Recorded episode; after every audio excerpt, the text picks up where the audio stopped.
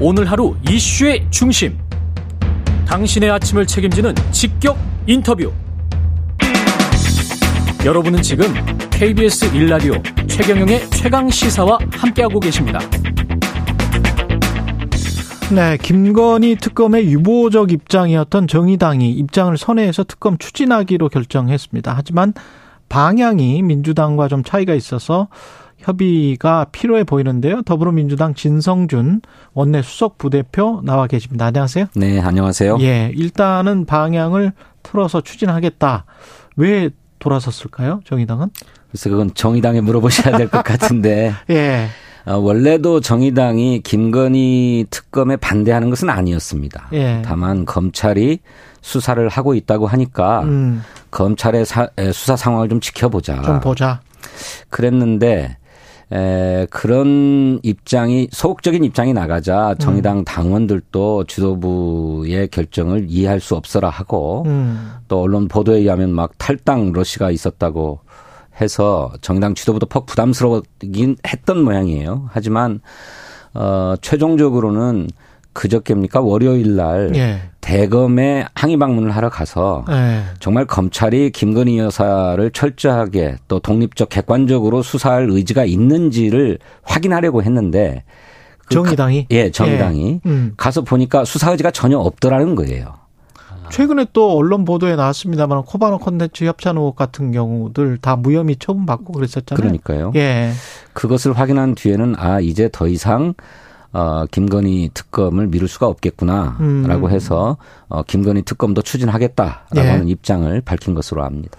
근데 주가 조작 원 포인트인데 도이치모터스 주가 조작 원 포인트 이거는 민주당 추진 방향하고 지금 다른 다른 거죠. 김건희 여사에게 에, 집중되고 있는 국민적 의혹이 여러 가지가 있습니다. 예. 뭐 주가 조작 의혹 사건도 그렇지만 음. 당장 바, 방금 언급하신 코바나 컨텐츠 예. 협찬도 사실상 남편인 윤석열 검사의 검찰 내 지위를 보고 음. 협찬사가 늘어났고 또 그 협찬 금액도 커졌다. 따라서 뇌물성 어, 협찬이 아니냐는 음. 의혹이 제기되고 있기 때문에 그 문제도 수사를 해야 되고 또 저희 민주당 입장에서는 김건희 여사가 본인이 시인했어요. 과거의 학력과 경력, 이력 등을 조작했다. 예. 라고 하는 사실도 좀 돋보이기 위해서 그랬다. 그랬다. 예. 이렇게 했는데 에, 이것도 엄밀하게 얘기하면 어, 뭐 입사나 음. 또는 입학에 있어서 업무 방해, 업무 방해 예. 혐의가 있는 거죠. 예. 그래서 이런 점들이 다 수사되어야 된다라고 음. 저희들은 생각합니다. 음. 어, 하지만 정의당은 뭐 그 여러 가지 의혹들 가운데서도 가장 국민적인 의혹이 큰 사안은 도이치모터스, 도이치모터스 주가 조작 사건 아니냐 예. 이렇게 보는 듯해요. 그러면 이 내용과 관련해서는 좀 더 협의가 필요함 확장될 가능성이 있습니까? 아니면 도이치모터스 주가 조작으로만 가능 갈까요? 확장 가능성이 전혀 없다고는 할 수 없습니다만 예. 저희들은 어쨌든 김건희 여사의 이런 어 범법 의혹에 대해서 객관적이고 독립적인 수사가 필요한데 음. 그러자면 특검을 도입해야 하고 어 그리고 아시는 것처럼 특검을 추진하려면 음. 어 적어도 국회 의석의 5분의 3, 음. 180석이 확보돼야 된다. 그렇죠. 이게 저희들 판단이기 때문에 예. 다소 양보하고 절충하더라도 예. 어, 정의당과 공조할 수 있는 방안을 최대한 강구하려고 생각 중입니다. 180석 가는 것도 이제 패스트트랙으로 패스트트랙 가는 거를 말씀하시는 거잖아요. 그렇습니다. 그런데 이제 정의당에서는 그 가는 것도 일단 그냥 법사위 가서 이렇게 해보자 뭐 이런 건가요? 정의당 일단 정의당은 그런 입장입니다. 어, 어 우선 김건희 특검은 몰라도 음. 대장동 50억 클럽 특검의 경우에는 예. 국민의힘도 어, 특검을 피할 명분이 없고 예. 또그 당 내에서도 동참하는 의원들이 있다고 보는 것 같아요. 정의당 판단은 정, 의당 판단은 예. 그러니 수사 범위를 최대한으로 축소하고 해서 어, 또 특검 추천권도 민주당이 아니라 어. 뭐 제3의 비교섭 단체라고 어 정의당은 얘기하고 있는데 정의당 예. 그러니까 교섭 단체를 구성하지 않은 정의당 스스로 정의당 또 또 또저 예.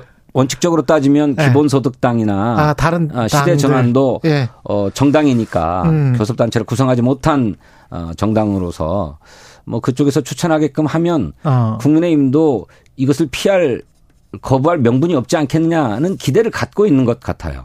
아, 정의당이. 그래서 일단 그렇게 한번 해보자. 예, 그런 주장입니다만. 예.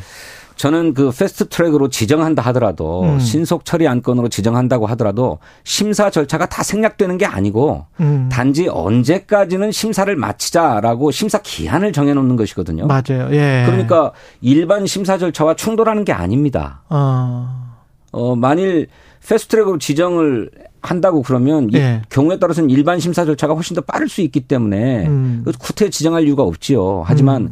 국민의힘이 의사가 있다고 한다면 어 패스트트랙으로 지정한다 하더라도 예. 얼마든지 심사와 합의가 신속하게 가능하기 때문에 예. 어, 신속 처리 안건 지정을 한 사건마다 할 일이 아니다. 저희들은 그렇게 생각하는 겁니다. 민주당 판단은 어떻습니까? 국민의힘이 그 법사위로 가서 어, 국민적 합의를 이뤄낼 수 있, 있다라고 생각을 하시나요? 아니면은 그냥 피할 것이다, 이거는. 난망하다고 생각합니다. 난망이다. 피할 이거. 거라고 생각합니다. 예. 네, 그렇기 때문에 저희들은 신속 처리 안건으로 지정해서 음. 어, 그렇게 되면 법제사법위원회에서 6개월간 180일간 심사를 해야 하거든요. 예. 그때까지 심사를 못하면 본회의로 넘어갑니다. 예. 그리고 본회의에서 상정 처리할 때까지는 60일의 숙려 기간이 또 필요해요. 음. 요 60일이 지나고 나면 본회의에서 상정해서 표결해야 되거든요. 예. 이 순서를 일단 밟아놔야 된다. 음. 그래야 예. 시간이 지나더라도 어 입법이 되는 거고 예. 또 그래야 또 국민의힘도 더 압박해서 심사 절차에 임하도록 할 수 있다 이렇게 생각합니다. 패스트트랙으로 충분히 심사를 한다고 하면 얼마나 걸리나요? 기간이? 최장 100 어, 180일에 60일을 더해서 240일이 필요합니다. 어우, 그것도 거의 1년이네. 올 정기국회 말쯤에나 예. 처리할 수 있는 거죠. 그러네요. 12월 돼야. 뭐. 근데 그건 국민의힘이 반대해도 반대해도 신속 처리 안건으로 지정해 놓으면 그때는 지정해 놓으면 예, 입법이 되는 것이니까. 근데 만약에 이제 법사위 가고 이렇게 차근차근 하다 보면 안 돼서 만약에 국민의힘이 끝까지 반대를 해서 그때 패스트트랙으로 가자라고 하면 뭐 한 여름이나 될 테고 그때부터 또 그때부터 한 240일 또 240일 또 필요한 거죠. 아, 그렇게 되는 거군요. 예. 예. 특검은 정의당이나 그 교섭단체가 아닌 쪽에서 임명하는 것에 관해 이 민주당 입장은 뭘까요? 저희들은 예. 대장동 50억 클럽의 경우 그 50억 클럽에만 한정하지 말고 음. 대장동 개발 사업에 동원된 자금과 또 그 개발 수익으로 조성된 자금의 흐름을 추적하는 수사 범위를 확대하자고 한다면 예. 어, 비교섭 단체가 추천하는 어, 특검도 어, 저희들은 받을 용의가 있습니다. 그렇군요. 그런데 예. 정의당은 국민의힘의 동참을 끌어내기 위해서 음. 수사 범위를 최소화하자는 거예요. 음. 50억 클럽으로 거론된 사람에 한정해서 수사하자는 입장이기 때문에. 요거는 50억 클럽만 하고 요거는 도이치모터스 주가 조작만 하자. 예, 예, 그렇게 하는 것은 좀 곤란하다. 예. 충분하게 수사해야 된다라는 생각을 갖고 있습니다. 알겠습니다. 다른 현안도 여쭤볼 게 많아서 일제 강제동원 피해 보상안 관련해서 제3자 변제 방식으로 지금 추진하기로 하고 그게 이제 미래 국익 을 위해서 가장 좋은 방법이다. 이렇게 지금 정부 집권 여당은 주장을 하고 있는데 네. 어떻게 생각하십니까? 글쎄 그게 대한민국 정부 또 대한민국 여당의 입장인지 음. 일본 정부의 입장인지 잘 모르겠어요. 네. 아니 일본이 과거사를 충분하게 반성하고 자신들의 죄책을 시인하면서 그에 합당한 배상을 하겠다고 나온다면 이런 한일 협력으로 어, 미래 관계를 어, 자유롭고 어, 평화롭게 끌어갈 수 있다라고 하는 인식을 받아들일 수 있겠습니다. 음. 하지만 일본은 이것을 부인하고 있지 않습니까? 이 논의가 되는 와중에도 일본은 유엔에 가서 강제 동원은 없었다. 다 자발적으로 일하고 돈 벌기 위해서 왔다라고 연설했다는 것 아닙니까? 예. 이렇게 과거사를 철저하게 부인하는 일본을 상대로 음. 어, 일본의 책임을 인정하기는커녕 우리 정부가 다 대신 배상해 줄게라고 하는 것이 과연 해법이 되겠는가? 그러고서 한일 관계가 미래로 나아갈 수 있는 것인가? 저는 도무지 납득할 수가 없습니다.